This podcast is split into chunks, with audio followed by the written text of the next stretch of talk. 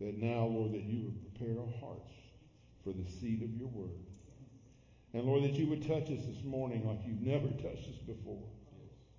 Help us to draw close to you and you speak to our hearts. Transform our minds and our lives. Let there be a renewing take place inside of us. That we would turn to you, the only hope for all of mankind, all of humanity.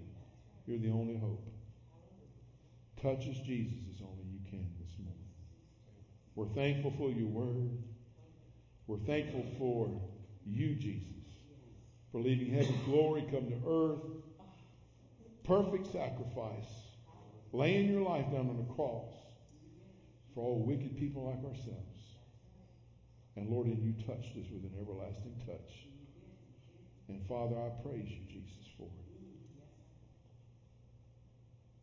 Use this time, God, to draw us to you in Jesus'. Amen. Amen. Y'all may be seated.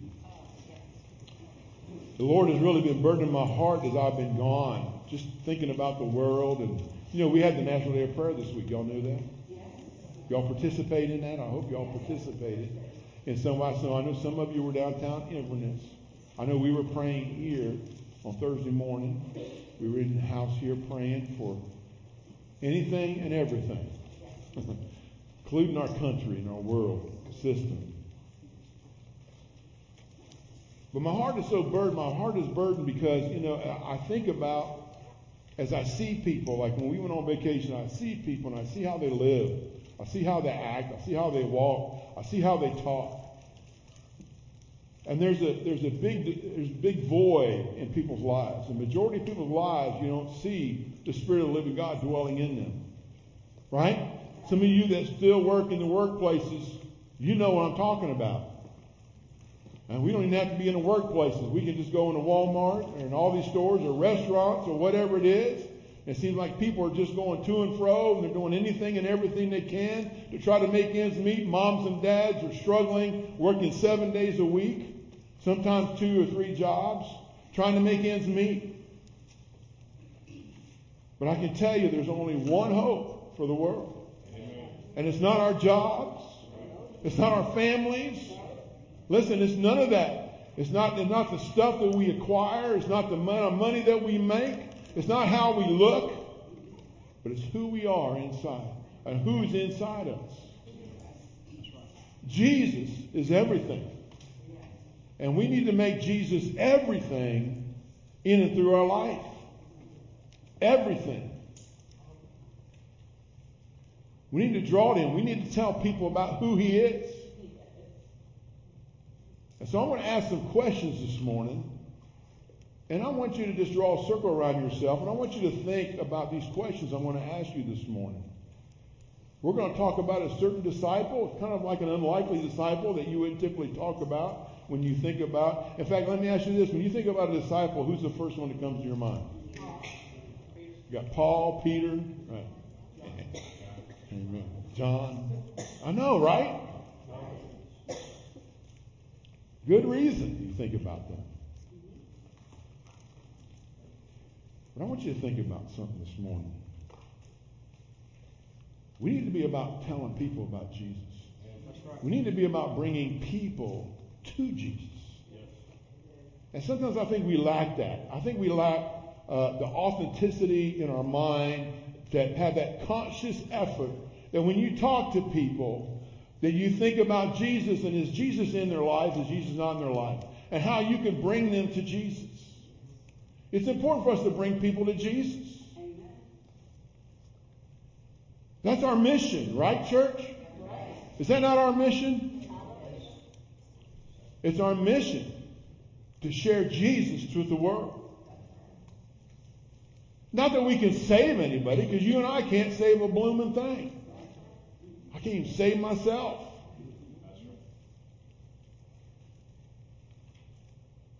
But we need to be thinking about sharing Jesus so that Jesus will have the opportunity in people's hearts to draw people to himself. See, there's a reason why we don't do more evangelism. Is that we've lost our concern for the lost. Most people are not concerned that they are lost. The lost people don't think nothing about it. Amen? They're like that little boy at Disney World, listen, who was enjoying Mickey Mouse and Donald Duck, and he was enjoying the Ferris wheel and the roller coasters. He was having a marvelous time, and in the midst of the crowd, he got separated from his parents. Oh, yes, at Disney World. And when he got separated from his parents, he didn't know that he was lost because he was having so much fun riding the rides. So much fun. But you see, folks, Satan has so constructed this world order to give you enough distractions so you don't know you've gotten lost in your spiritual Disney world. Come on, brother. We've got a world full of people who don't know that the fun in this world and all this world is offering them, the movies, the parties, the clubs, the social relationships, the money, and the job is all a satanic, listen, camouflage to keep them from realizing that they have been separated from God.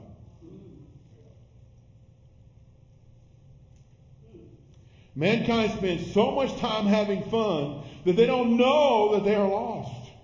However, the parents of this particular child were looking for him. Frantically. Amen. I've been there. Got that t-shirt right. They knew he was lost at Disney World.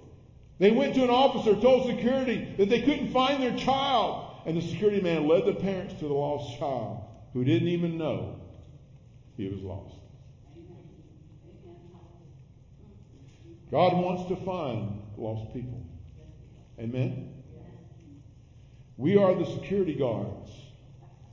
Listen, to bring lost people into contact with a God who wants to regain fellowship with them.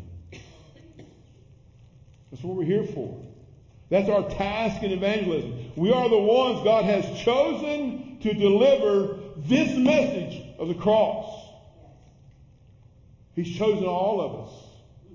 And we have a wonderful opportunity coming up in June.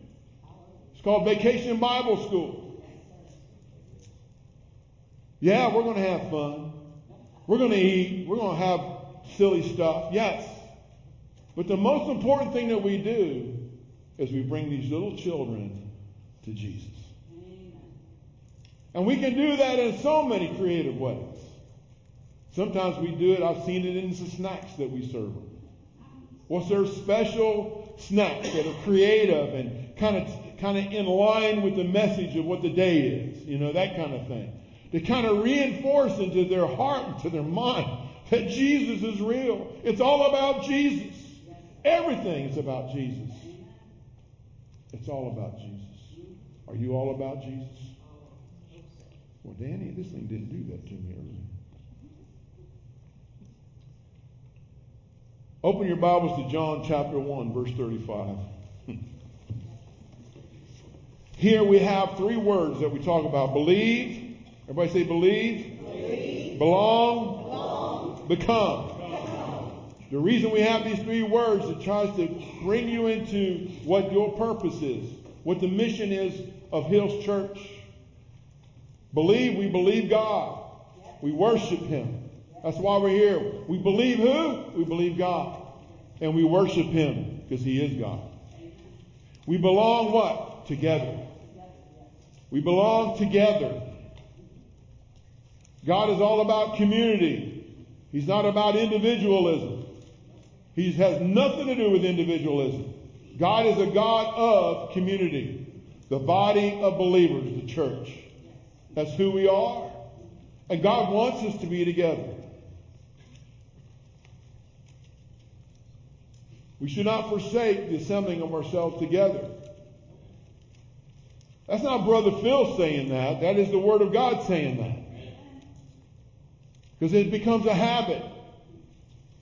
And, the, and listen, and the body of Christ works better together than separated. There's all types of gifts in this building right now. When Vacation Bible School comes, we all have different gifts and talents and things that God has given us to be able to bring children to Jesus. Whether it be snacks or teaching a Bible story or just leading them along singing a happy song going to their next session, right? And so I want to encourage you this morning. Be thinking about that. God wants to find lost people and He wants to use you and me to do it. Every single time. So we belong together. Iron sharpens iron. One man sharpens another.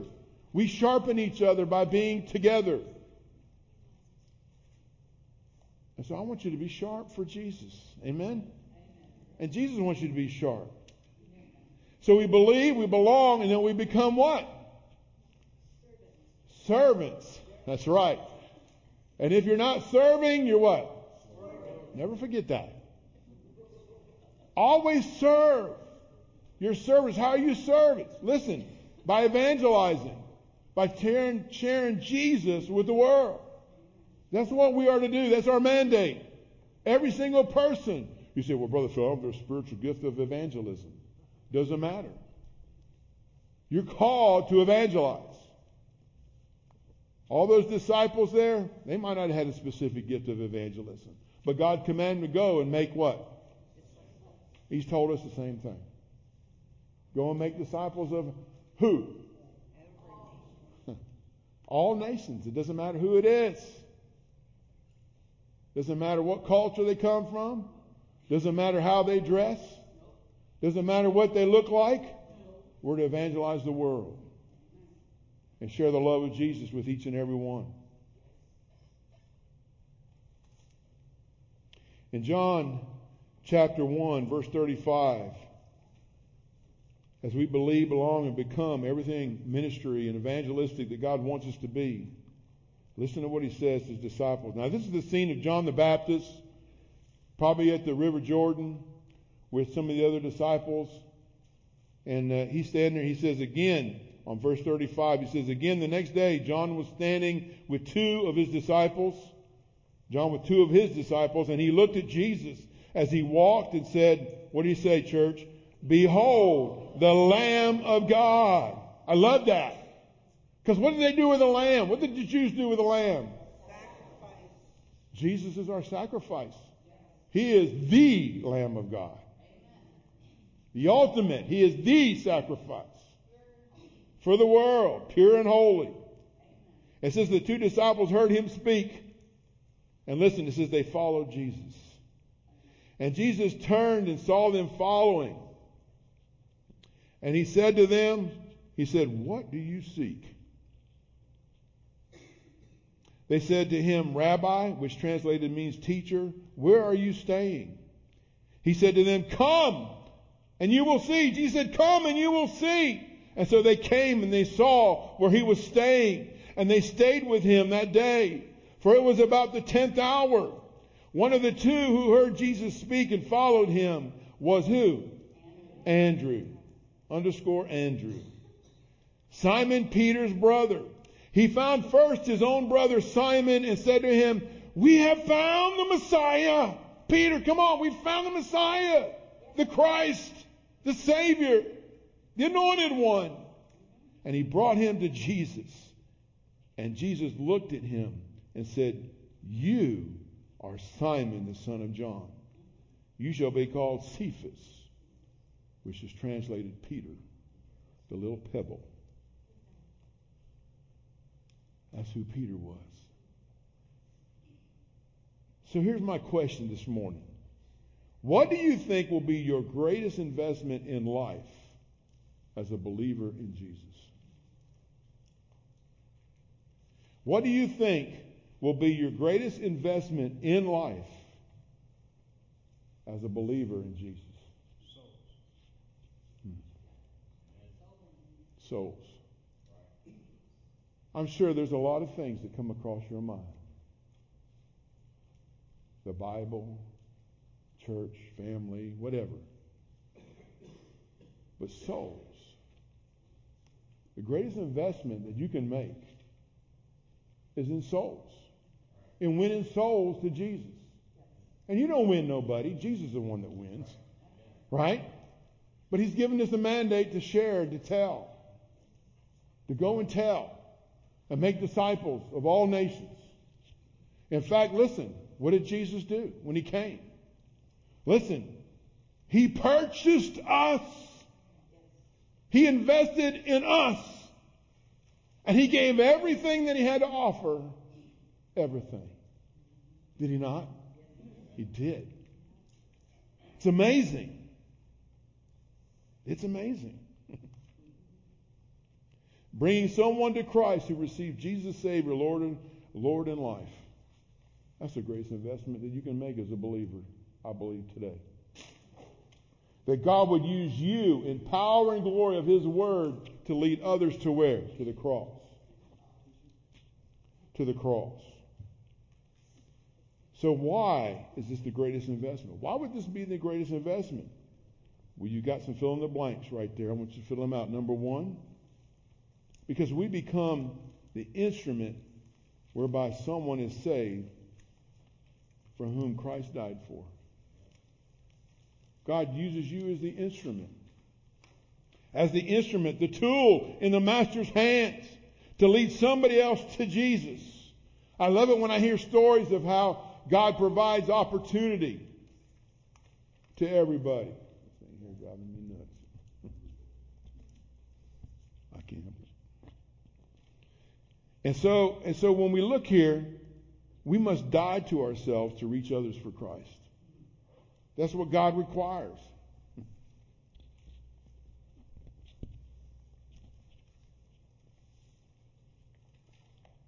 The example is Andrew.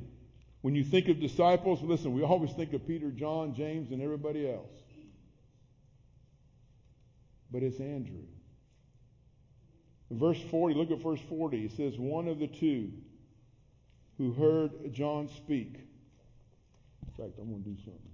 That's not working. Let me have Lola's mic. So as we look at it here, it says this. Listen. Verse 40. One of the two who heard John speak and followed him was Andrew, Simon Peter's brother. He found first his own brother Simon and said to him, We have found the Messiah, which translated means Christ, and he brought him to Jesus. brought him to Jesus. Amen. Praise the Lord. Thank you, brother. I'm a turned on preacher right now, right? So anyway. Listen, Andrew was used by God as an instrument to lead others to Jesus. Don't miss this. And sometimes we don't think about Andrew. He's behind the scenes. Amen? You don't hear a whole lot about Andrew, but you see a lot about Andrew. And Andrew is leading people to Jesus. And it's an amazing thing. And here's the thing, beginning with one of his dearest, his brother, Simon, his family. Greatest thing we can do is lead our friends and family, especially our family, to Jesus. Are you leading your family to Jesus? Those that don't know Jesus, are you leading them to Jesus? Are you bringing them to Jesus? How are you doing? So, brother, I don't know how to do that. My kids, my grandkids, they don't listen. Man, there's all kinds of creative ways to do it. It's easy. It's easier than you think. For those that are not techno- technology savvy with all the iPhones and computers and stuff like that. Listen, reach your kids. You can reach them every day. Because you know why? You know why. Well, what are they doing at home? Are they not? Every one of them's got one pretty much. A phone. How many messages have you sent to your grandkids on the phone? How many devotions have you done that maybe you shared with your grandkids on the phone? I'm trying to give you an application here. Reach your kids. Andrew brought his brother Simon to Jesus. Come on, it's the Messiah. It's the Messiah. You know how excited he was about that? Listen, we need to be just that excited when we're trying to reach our family for Jesus. Can we do that? Listen, what's the alternative? I know you don't want to think about it. Why? But it's real. It's going to happen. And if we don't do something today, that's where they're going to be in hell. Forever. We got to reach our families for Jesus. Reach your families for Jesus. You may not even see him come to Jesus in your lifetime. It may take you dying for them to come to Jesus.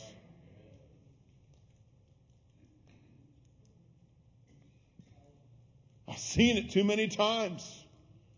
I've done too many going home services. What causes people to think about what? Death. That's why Solomon said it's, it's better to go into a house of mourning than to go into a house of feasting. Why? Because it's the end of all mankind, right here. When we look at death, it makes us think about death. Something we don't want to talk about. But it's real.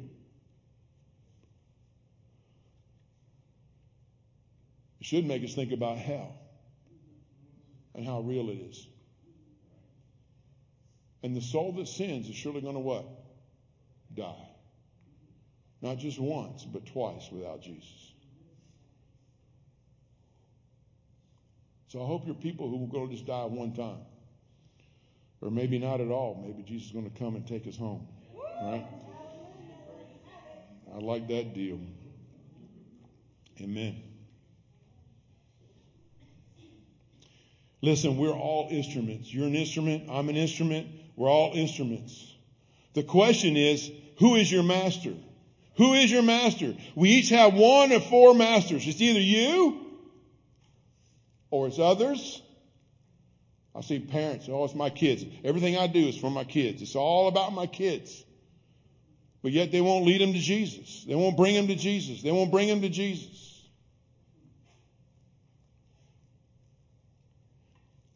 They'll provide for them. They'll give them food, clothes, Game Boys, everything that they want. And they're crying for it. And we give it to them. Sometimes it's the devil. Is he your master this morning? Is Satan your master this morning? Hopefully, God is your master. Amen. That Jesus is your master, right? Jesus Christ. But here's the thing one of these four, your master. Jesus gave his life a ransom for who? For many. Right? Jesus gave his life and more abundant life as he give us. He's everything. He gives us abundant life. He ain't lying. He gives us everything and much more than we could ever think or dream or imagine. I mean, come on. We spent a year and four months going through the book of Revelation, and we heard what the end of the story says, right? Where do the believers live? In the presence of Jesus in the city of heaven. In the city of gold. We, you as believers, we will be in the presence of Jesus for all eternity. It don't get no better than that. It's coming. Yes, ma'am. Jesus purchased each of us that knows him. He purchased us. He invested in us. So what do you invest in today? What's your investment in? Things of this world or things not of this world? Hopefully not of the world, right? Temporary things will pass away or eternal things that last forever, right? Andrew was always investing and inviting people to Jesus. You remember? You remember the loaves and fishes? Remember Jesus had his disciples separate them into groups of 50 all over all these thousands of people, 15, 20, 25,000 people. We didn't even know how many it was. And they were like, we don't have enough food for all these people, Jesus. We don't have enough money to even buy enough food for all these people. But in John chapter 6 verse 8, look, one of his disciples, what's his name? Andrew, right? He goes, Andrew, Simon Peter's brother said to him, there is a lad here and he has five barley loaves and two fish. But then at the same time, he's scratching his head. He's going, but, but, but what, what in the world? He says, he says, but, but what are these for so many people? I'll let you know there was a ton of people on that mountain, on that hillside. Think about that. Ain't nothing impossible with our Jesus. Amen. So it's Andrew. Brings a little boy with the take, taking his lunch from him. I think about that. I'm like taking a taking taking a sucker from a baby right now. I don't know. He might have been glad to give it up. I don't know. Fish and bread. Our kids today would say, "Yeah, yeah, you can have it all day long." But listen, how about in John 12? In John 12. In John 12 verse 20 through 23. Now there were some Greeks among those who were going up to worship at the feast. These then came to Philip, who was from Bethsaida of Galilee, and began to ask him saying, Sir, we wish to see Jesus. Look what Philip does. Philip came and told who? Andrew. Andrew. This is Peter telling Andrew, right? Or Philip telling Andrew, right? Philip telling Andrew. So Andrew and Philip came and told Jesus. I wonder if Philip was a little nervous about taking him to Jesus. I want to interrupt Jesus, right? But Andrew would. Andrew and Philip came and told Jesus. And Jesus answered them saying, the hour is coming for the son of man to be glorified. Bringing people to Jesus. The, he's an instrument. Are you an instrument? Today, are you, can you say honestly here in this church before a holy God that you're an instrument, you're a conduit, you're somebody, God is using you to bring other people to Jesus. Number two, here's another reason why I think it's a great investment. Not only you're an instrument, right? There are eternal and lasting consequences. Eternal lasting consequences to investing in other people's salvation. We need to be constantly investing in other people's salvation. We don't know who's right. We, did, we know the harvest is ready. It's full, right? But the laborers are what? Why would he say that? Because we're not laboring like we should be. We're not fulfilling the call, the mission. The harvest is ready. It's ripe out there for picking. And it's not your responsibility. Listen, it's your responsibility to go and tell. It's Jesus' responsibility to save them. But we must go and tell. We must go and tell. There are consequences. Look at 41. Go back to 41. He found first his brother who? Simon and said to him, we have found the Messiah. He brought him to Jesus. Jesus looked at him and said, you are Simon, son of John. Changed his name on the spot. Cephas, which is translated Peter or Pebble. We know because Peter is used of God to bring thousands and thousands and thousands and thousands to Jesus almost immediately. The Lord set Peter apart.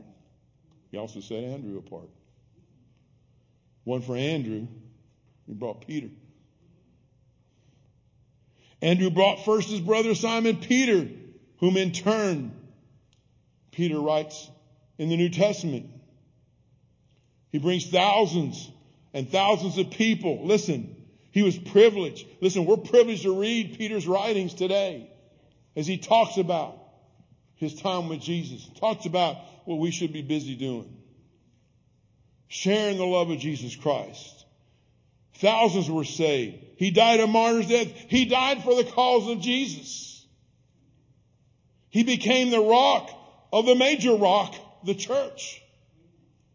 None of us exist if it wasn't for Peter and Andrew and John and James. All these disciples and Paul. All of them. Number three. Number three, we have pleased the Father. Another reason. We have pleased the Father through our intentional acts of obedience. Because you gotta be intentional to be obedient. You gotta have your mind made up. I'm gonna be obedient no matter what. Jesus is worth it. To be sold out to Jesus is worth it. In fact, not only worth it, it's a command of God. You gotta repent. You gotta turn around. You gotta change your way and you gotta chase Jesus with all of your heart. You gotta love Him with everything that you are. You can't let nothing get in between your and your love relationship with Jesus. And you say, well, Brother Phil, I can't live up to that. I know. You can't. Neither can I. We just got to be surrendered to Him.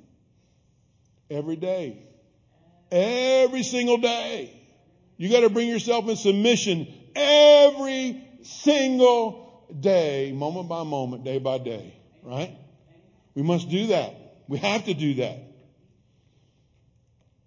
Every day. You know, there's nothing like walking in obedience to the Lord, to the Father, right? Which means we and others will have a more abundant life in Jesus because of Jesus. Because of Jesus. Through our obedience, we can lay our head down at night and go to bed and go to sleep peacefully. You just don't realize and know the influence you have in Jesus. You have such influence in Jesus. His influence must flow through your veins, spilling out. Listen, to the be evidence in the lives of other people. People should see you and they should be able to see Jesus within a relatively short time. They know where you stand because one, your countenance is going to give it off. People are going to look at you and say, hey, there's something different about this cat. Right, Wes? Listen, it's all about Jesus.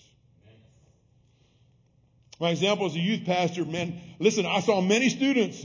God has given me the privilege of encouraging in the faith many students and many adults and some parents and some different ones. And sometimes I just, I don't think about it sometimes, but there's times when I need to think about it. And we all need to think about those, those acts of obedience where you, where you do and you trust Jesus and you let, and you just let go and let Jesus be Jesus in your heart. And he brings to your mouth and to your mind the very scriptures, the words that you need for that appointed time as you're talking to people. And it's amazing. And then you go, wow, where'd that come from?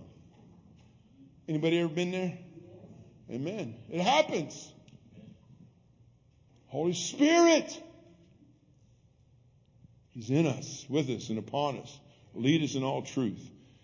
Open up our mouths. I don't know what to say. You're right. Holy Spirit will help you to know what to say. And your diligence of being in the Word of God every day. You must. There are seasons of drought in all of our lives. Amen? But we need to remember these things where God used us in remarkable ways. And He will do it again. He will. In fact, listen to what Jesus said. Jesus said to them, He said, Hey, He said in verse 39, He said to them, Come and you will see. And so they came and saw where He was staying. And they stayed with Him that day, for it was about the 10th hour. He said, I'm going to make you fishers of men. That's what he did. Come follow me. I'll make you fishers of men. Come to me. Come with me. Let me show you the things that you haven't even seen yet or even thought about. And that's what he did. Andrew followed him. Peter followed him. John followed him. James followed him.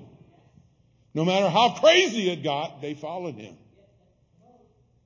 Right? Eat my flesh, drink my blood eat my flesh, drink my blood. People left him because he said, that man's a madman. Who's going to eat flesh and drink blood? But he had a purpose. People were following him for the wrong motivation, the wrong reason. They were looking for a dinner and a movie. Come on, he fed 25,000 people. He's looking, listen, people were looking for a handout, entitlement. And God wants you, listen, He wants you to trust Him. Follow Him for who he is, not what he can do. Amen? Every single time.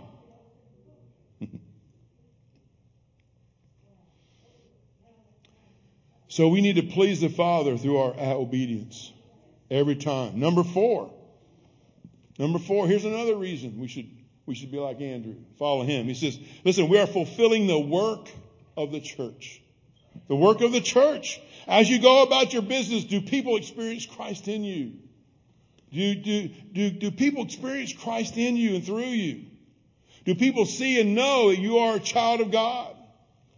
Do you fulfill Matthew 28 to go and make disciples of all nations, baptizing in the name of the Father, Son, and Holy Spirit, teaching them to observe everything that I taught you, and lo, I'll be with you always, even to the end of the age. Is that you? Can I put your face with that verse? Is it there? We have an opportunity. In fact, Acts 1 8 says, But you will receive what? Power. He didn't say weakness, he said power. When the Holy Spirit has come upon you, and you shall be what? My witnesses both Jerusalem, Judea, Samaria, to the uttermost parts of the earth. Number five, it glorifies God. It glorifies God. Listen, you glorify God. It glorifies God. Listen, and listen, when you do, when you do in obedience what God calls you to do, listen, that fruit that comes because of your obedience, it remains. It remains, and sometimes it increases, it gets bigger, and you and listen, and as you follow in obedience and you do, and you're sold out to Jesus, and everything's about Jesus. And listen, I'm not saying being a spiritual freak now, hear me. I'm saying you have an opportunity when you go out and you come, listen, listen, Jesus goes before you. Jesus wants to lead you. Jesus wants to guide you. Jesus wants to speak through you and to you. Listen, He wants you to speak in the lives of other people. And you do that. You need to do that. It needs to be a mindset as you go. That's the only way His kingdom is going to be grown. He's commanded and commissioned us to do that very thing. Listen, Andrew became a living expression of Jesus. Peter became a living expression of Jesus. John became a living expression of who Jesus is. Are you a living expression of Jesus when people see you? I hope so too. Listen, I'm preaching to me too. Hear me.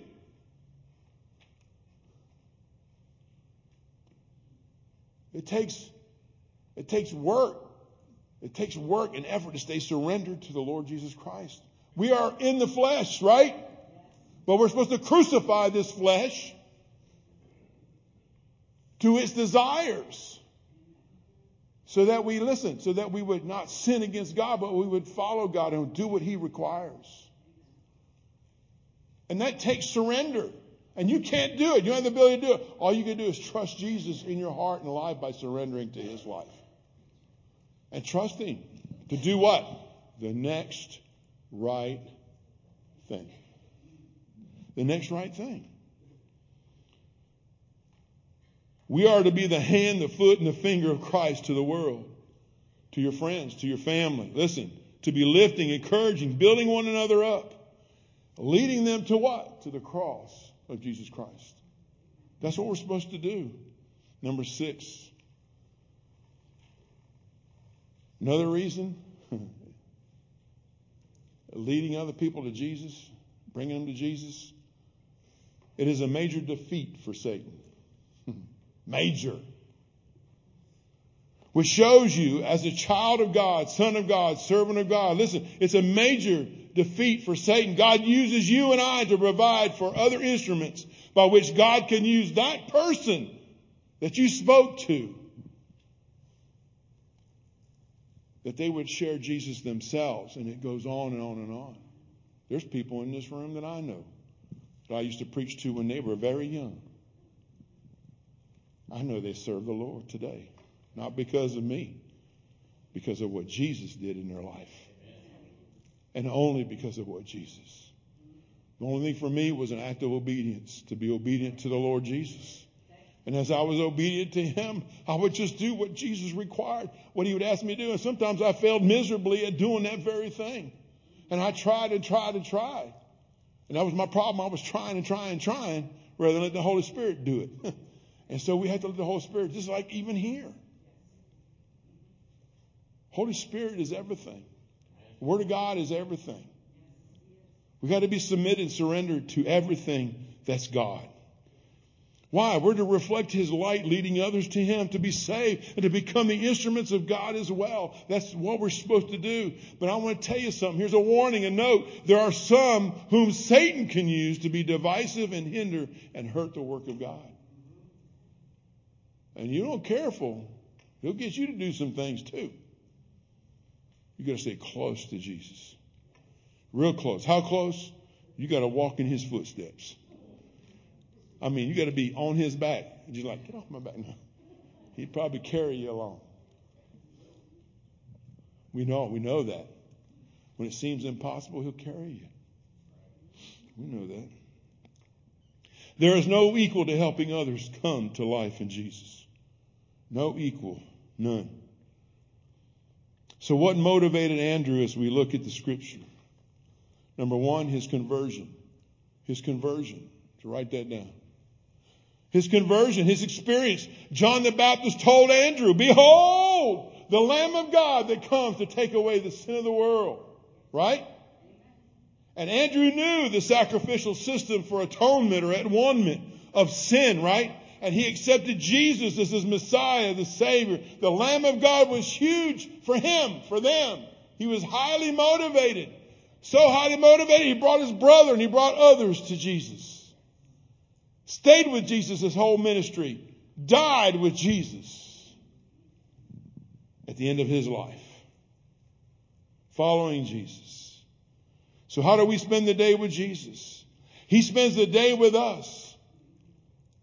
How do we do that? Number two, this is what Andrew did. He is continuing with the Lord. He followed Jesus. He spent the day with Jesus. That's number two.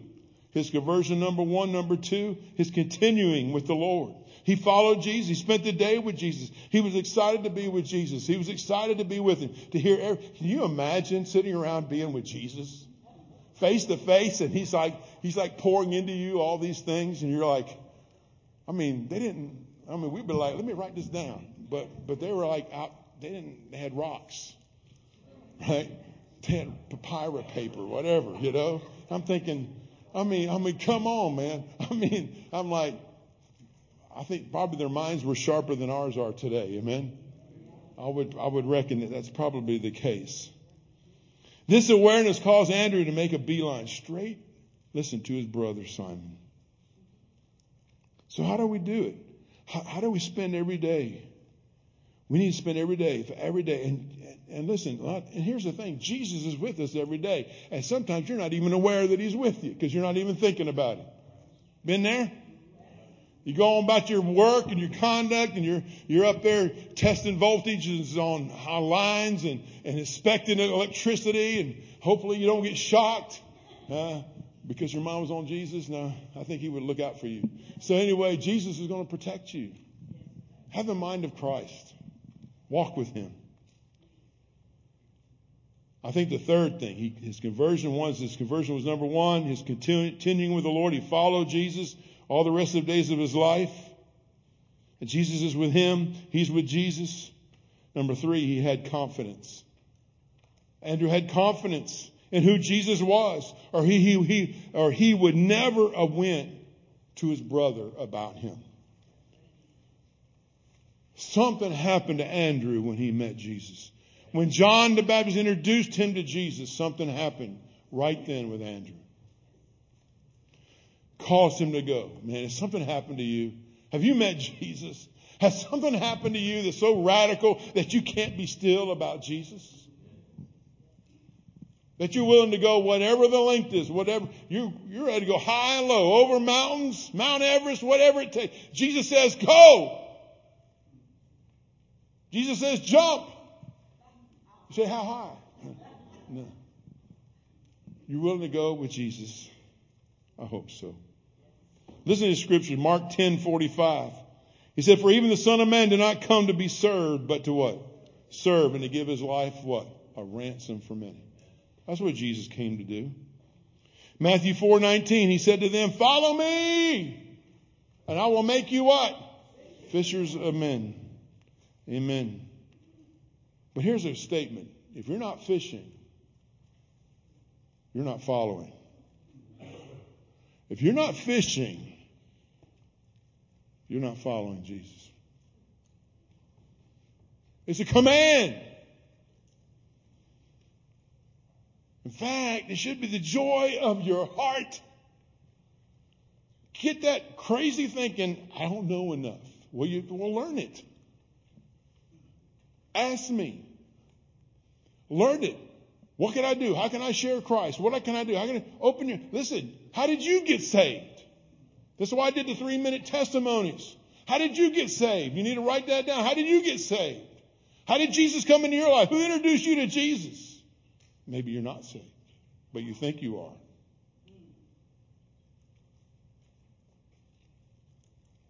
How did Jesus save you? You need to think about that. You had, did you have an encounter with Jesus that was personal? That he, that he was pulling and squeezing your heart and he was saying, come to me. All that are weak and heavy laden, I will give you rest. Come to me. You need to be saved. Come to me. Give your life to me. Did you come to him? Or did you just sit there and let it pass? Because it gets harder the next time. And it gets harder the next time. You start developing these calluses on your heart and you can't, you can't even experience Jesus. And you become cold to the call.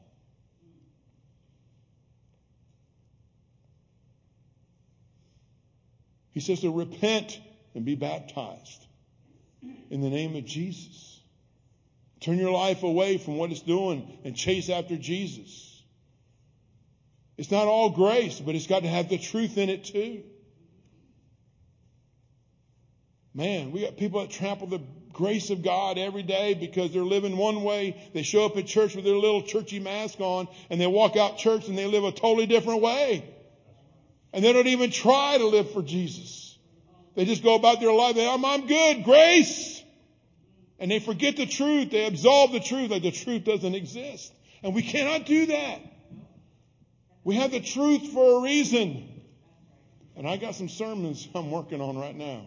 And we're going to talk about some of that. We're going to talk about the things that are moral. And we're going to talk about the things that are therapeutic in your life.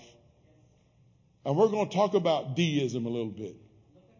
Because our culture, that's where our pop culture is today. That's where they're at. As long as I'm good and go about my life, that's moral to them. It's not the Word of God. They don't talk about sanctification and justification. They don't talk about how Jesus saves them. Jesus, listen, they belong to Jesus when you're saved. You don't belong to yourself anymore. If you're not, if you're living to yourself, you're not living to Jesus, then you don't belong to Jesus. Because when Jesus saves you, listen, He purchased your, your life. You no longer belong to you, you belong to Him. We, that's right. You're free. You're not free to do what you want to do. You got to live the Word of God. The Word of God is there for a reason. And it's to protect us from the enemy and ourselves. Jesus made us free. Exactly right. Am I not free to sin and think it's all done? You have to give an answer for every idle word you say. You have to give an answer for every sin that you've committed. Listen, you can go into sin and be out of fellowship with God, and God doesn't, listen, He's not going to be involved in your life until you get that fellowship back reunited with Christ again. Saved, yes.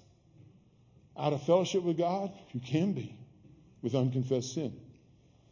Otherwise, he wouldn't have wrote 1 John 1 9. Right? He wouldn't have wrote, that's the believers. Because he wants us to be in fellowship with Jesus, not out of fellowship with Jesus. And when you're out of fellowship with Jesus, you don't hear nothing he has to say until you get that right.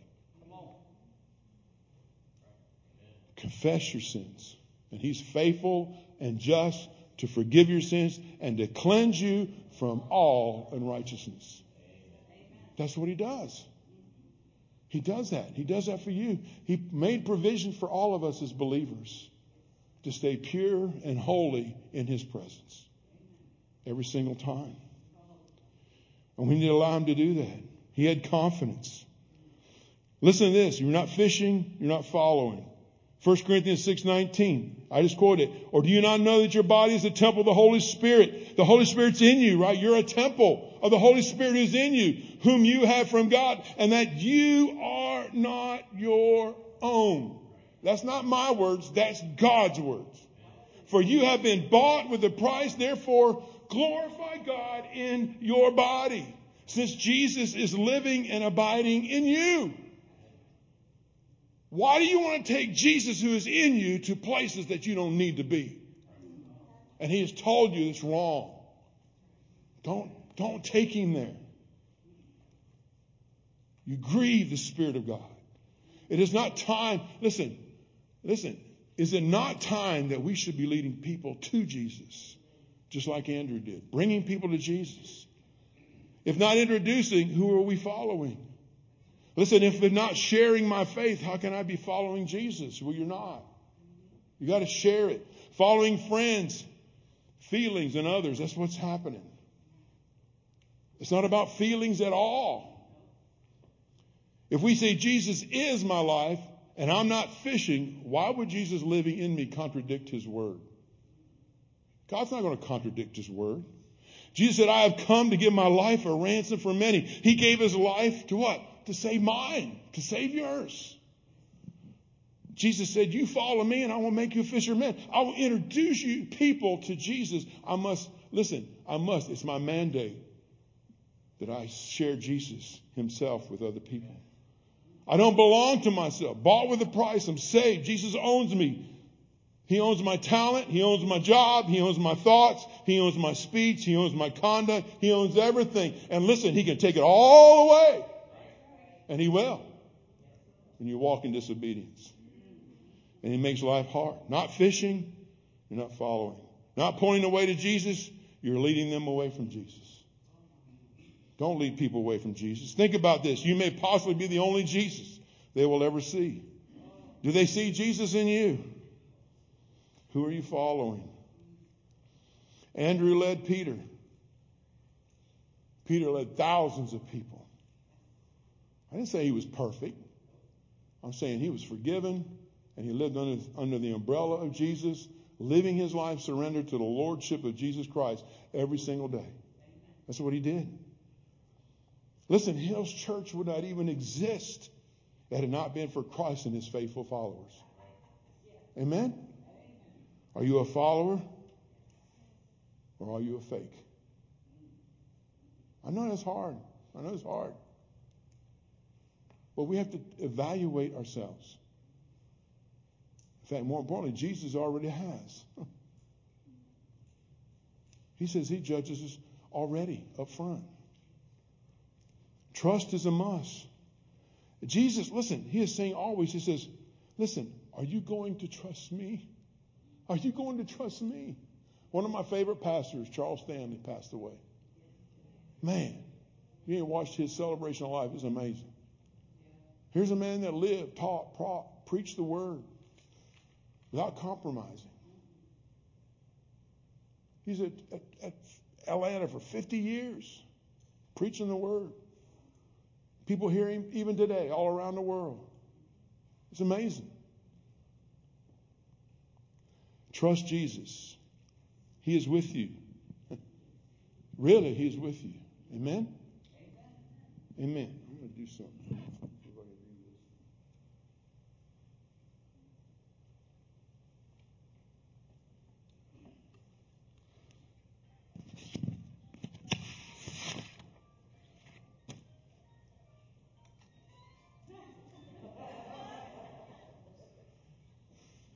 Isn't where I sing and dance.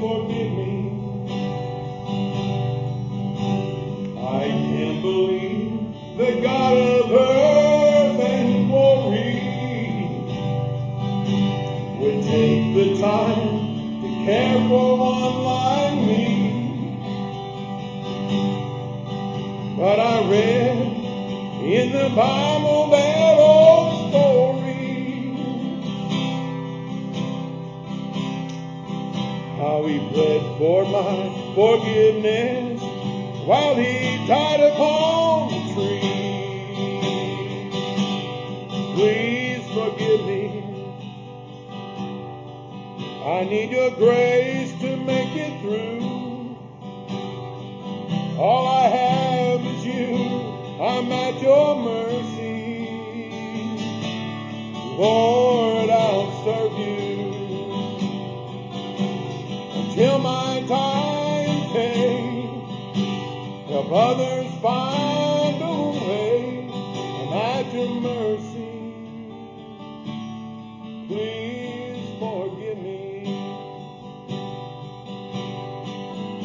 Can't believe the God of earth and glory just for you would take the time to care for one like me. But I read in the Bible that old story how he pled for my forgiveness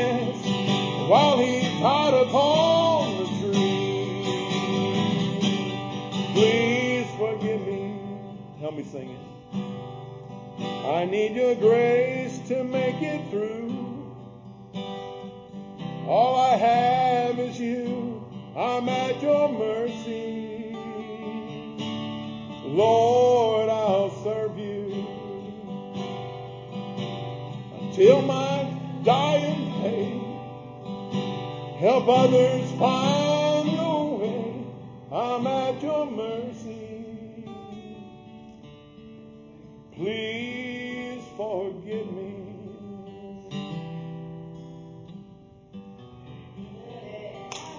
All you gotta do. Will you please listen? It's about Him. It's all about Him. I'm not saying we're perfect. I'm not saying I'm perfect. I'm saying, tell you right now, I have no ability in and of myself to be a preacher, to be a Christian, to be anything. The only ability that I have is to surrender under the lordship of Jesus. And that's something that I strive every day to stay underneath Jesus Christ and His Word. And I take His Word and I feed on it. And I have to ask Him to forgive me of things.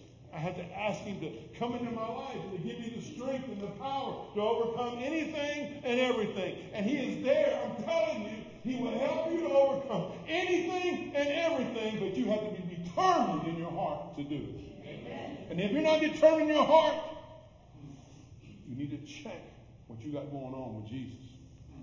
Because Jesus never lied. He said, I will send a comforter. And he will come to you and to guide you and to lead you what? Into all truth. Amen. And not only did he send a comforter, he provides a church family who loves beyond all judgment, who loves.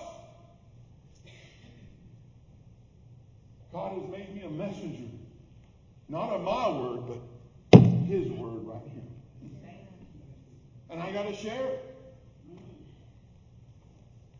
Listen, if we have sin in our camp, God's not going to bless it. Get the sin out. Confess your sin. Jesus is faithful and just to forgive your sin and to cleanse you from every ounce of sin you've ever had. And then pick up, listen, let the Spirit of God get in the Word of God every single day. Surrender yourself to Him. Surrender, surrender, surrender, surrender to Him. And let Jesus be the power in your life to help you through. You got to stay close to Jesus. That's the only way. Listen, I had addictions in my own life. Listen, I was unfaithful to my bride. I broke her heart.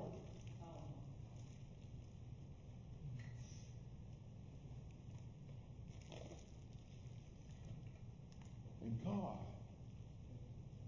can give you the strength to overcome anything that you battle with in your life. Amen. But you got to let Him.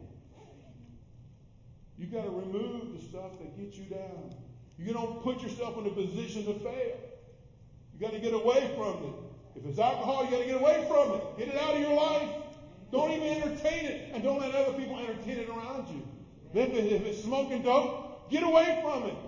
Don't buy it. Don't do it. Don't listen. Get in CR on Monday night. Let them minister to your heart. Let them give you encouragement. Let them give you everything you need. Man, if you got codependence, if you got problems, you got issues with other people. Listen, God wants to change your life to be like His life and not your own. You no longer belong to you. If He saves you, you don't belong to you. Quit taking your life back up. Give it to Jesus. Let his power be perfected in your very weakness. That's the word. That's not me. If you're weak, the Bible says he is what? Strong. But you got to submit to his strength. You got to submit to his word. You got to submit to him. You got to call somebody and say, Sister Sheila, I'm weak right now. I need some prayer. Right? There's some praying. There's some praying people right there. Listen, we're in a time of our period of our life, of this world, where people need to listen to hear Jesus, and going to stop, listen, sitting around, listen, in our comfortable pews, and we're not sharing the love of Christ with our life, with our words, with our actions. Truly, this isn't about us. This is about Him. Because heaven weighs in the balance. It weighs in the balance for all of us and our kids and our grandkids and our great grandkids and everyone. I want to see all of them in heaven, don't you? Vacation Bible school is coming. I should, we should never have to beg for people to be here. I don't care if you got to get on your hands and knees and pray. And that's all you can do is sit on a pew and pray. I don't care. We need to be in here because we have a community out here that doesn't know Jesus. They have no clue who Jesus is. and we got to tell them because that's our mission. We got to love them to Jesus. We got to encourage them. We can't sit there and slap them on the head and say, "Why aren't you doing this?" It's not about doing; it's about being in Jesus. And if you love Him, then your behavior is going to line up with what you love about Jesus and how He loves you. If you're really sold to Jesus, your behavior is going to line up to what He calls for you to do in obedience. We have to do that, folks. You know, churches are closing doors. Listen, COVID didn't help either. There's many churches that have closed their doors. I praise God for what's going on. I don't know what God wants to do here. I know He wants to see people saved. I know that. I know He wants us to believe, belong, and become everything that God wants us to do. He wants us to worship Him. He wants us to be discipled by Him. Listen, He wants us to, listen, to go out and share Jesus with others. I mean, it don't get no simpler than that. That's our mandate. We just have to do it, right? I love you guys. But God is really burdening my heart because He's coming. He's coming. And if we're not ready, there's going to be a lot of people left behind. We already know there'll be a lot of people left behind. But it doesn't absolve us from trying as hard as we can, sacrificing everything to follow Jesus. Amen? Give it to Him. You have brothers and sisters to hold your arms up, to pray you through whatever you're going through. And we want to do that for you. You might have questions. Write this number down on your in your in your Sunday paper. Write it down. Write my number down. Area code 910. That's North Carolina, by the way. So if I ever call you, see North Carolina, it's will pass. well, I would say there's a lot of people in North Carolina. 910 977 5944. Use it. 977 5944. And listen, I, I give that to you because, listen, I know you may have questions. And I've got answers. But it's not my answers, it's those answers in His Scripture. I want to help you. You need help. You need help. Listen, we're here to help you. CR's here to help you. They're not here. They're not here to have a social club about whatever. They're not here. We're here to help the sick, the hurt, the hurting, the ones that people that have habits, hang-ups. That's what they're here for. And I know we got sit, people sitting out here in these pews right now. You've got a habit, a hurt, or a hang up. You've got something going on in your life, and you're trying to tackle it all by yourself. And you're not giving to God, and you need some support.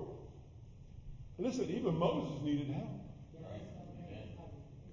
Moses is on the mountain, his arms got tired. What happened?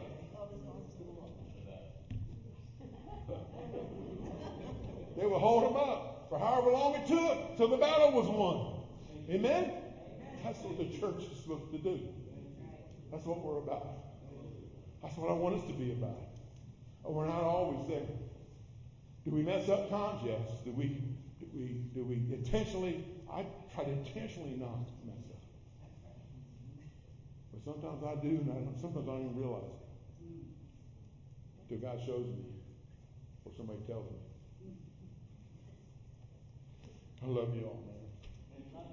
I love my kids. I love my grandkids. I love your kids. I love you girls.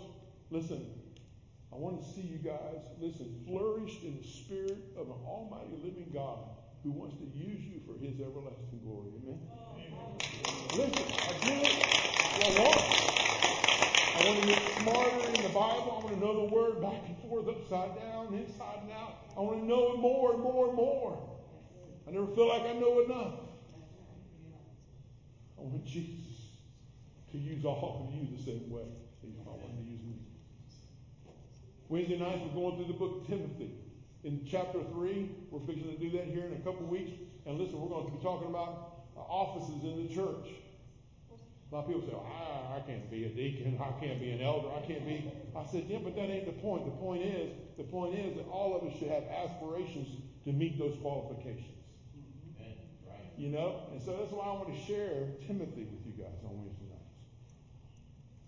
I want you to understand that God has an order. And He has a Bible. And He has He tells us how we achieve the things that He wants us to achieve.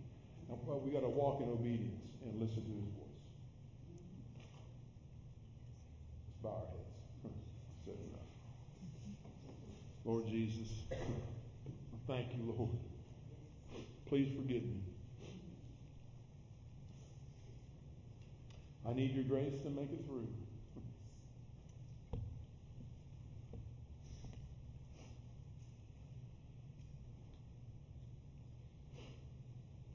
All I have is you. Lord, I'm at your mercy. Serve you, Lord, until my dying day. Help others find a way. I'm at your mercy. Please forgive me. Maybe that's you this afternoon, this morning, this afternoon already.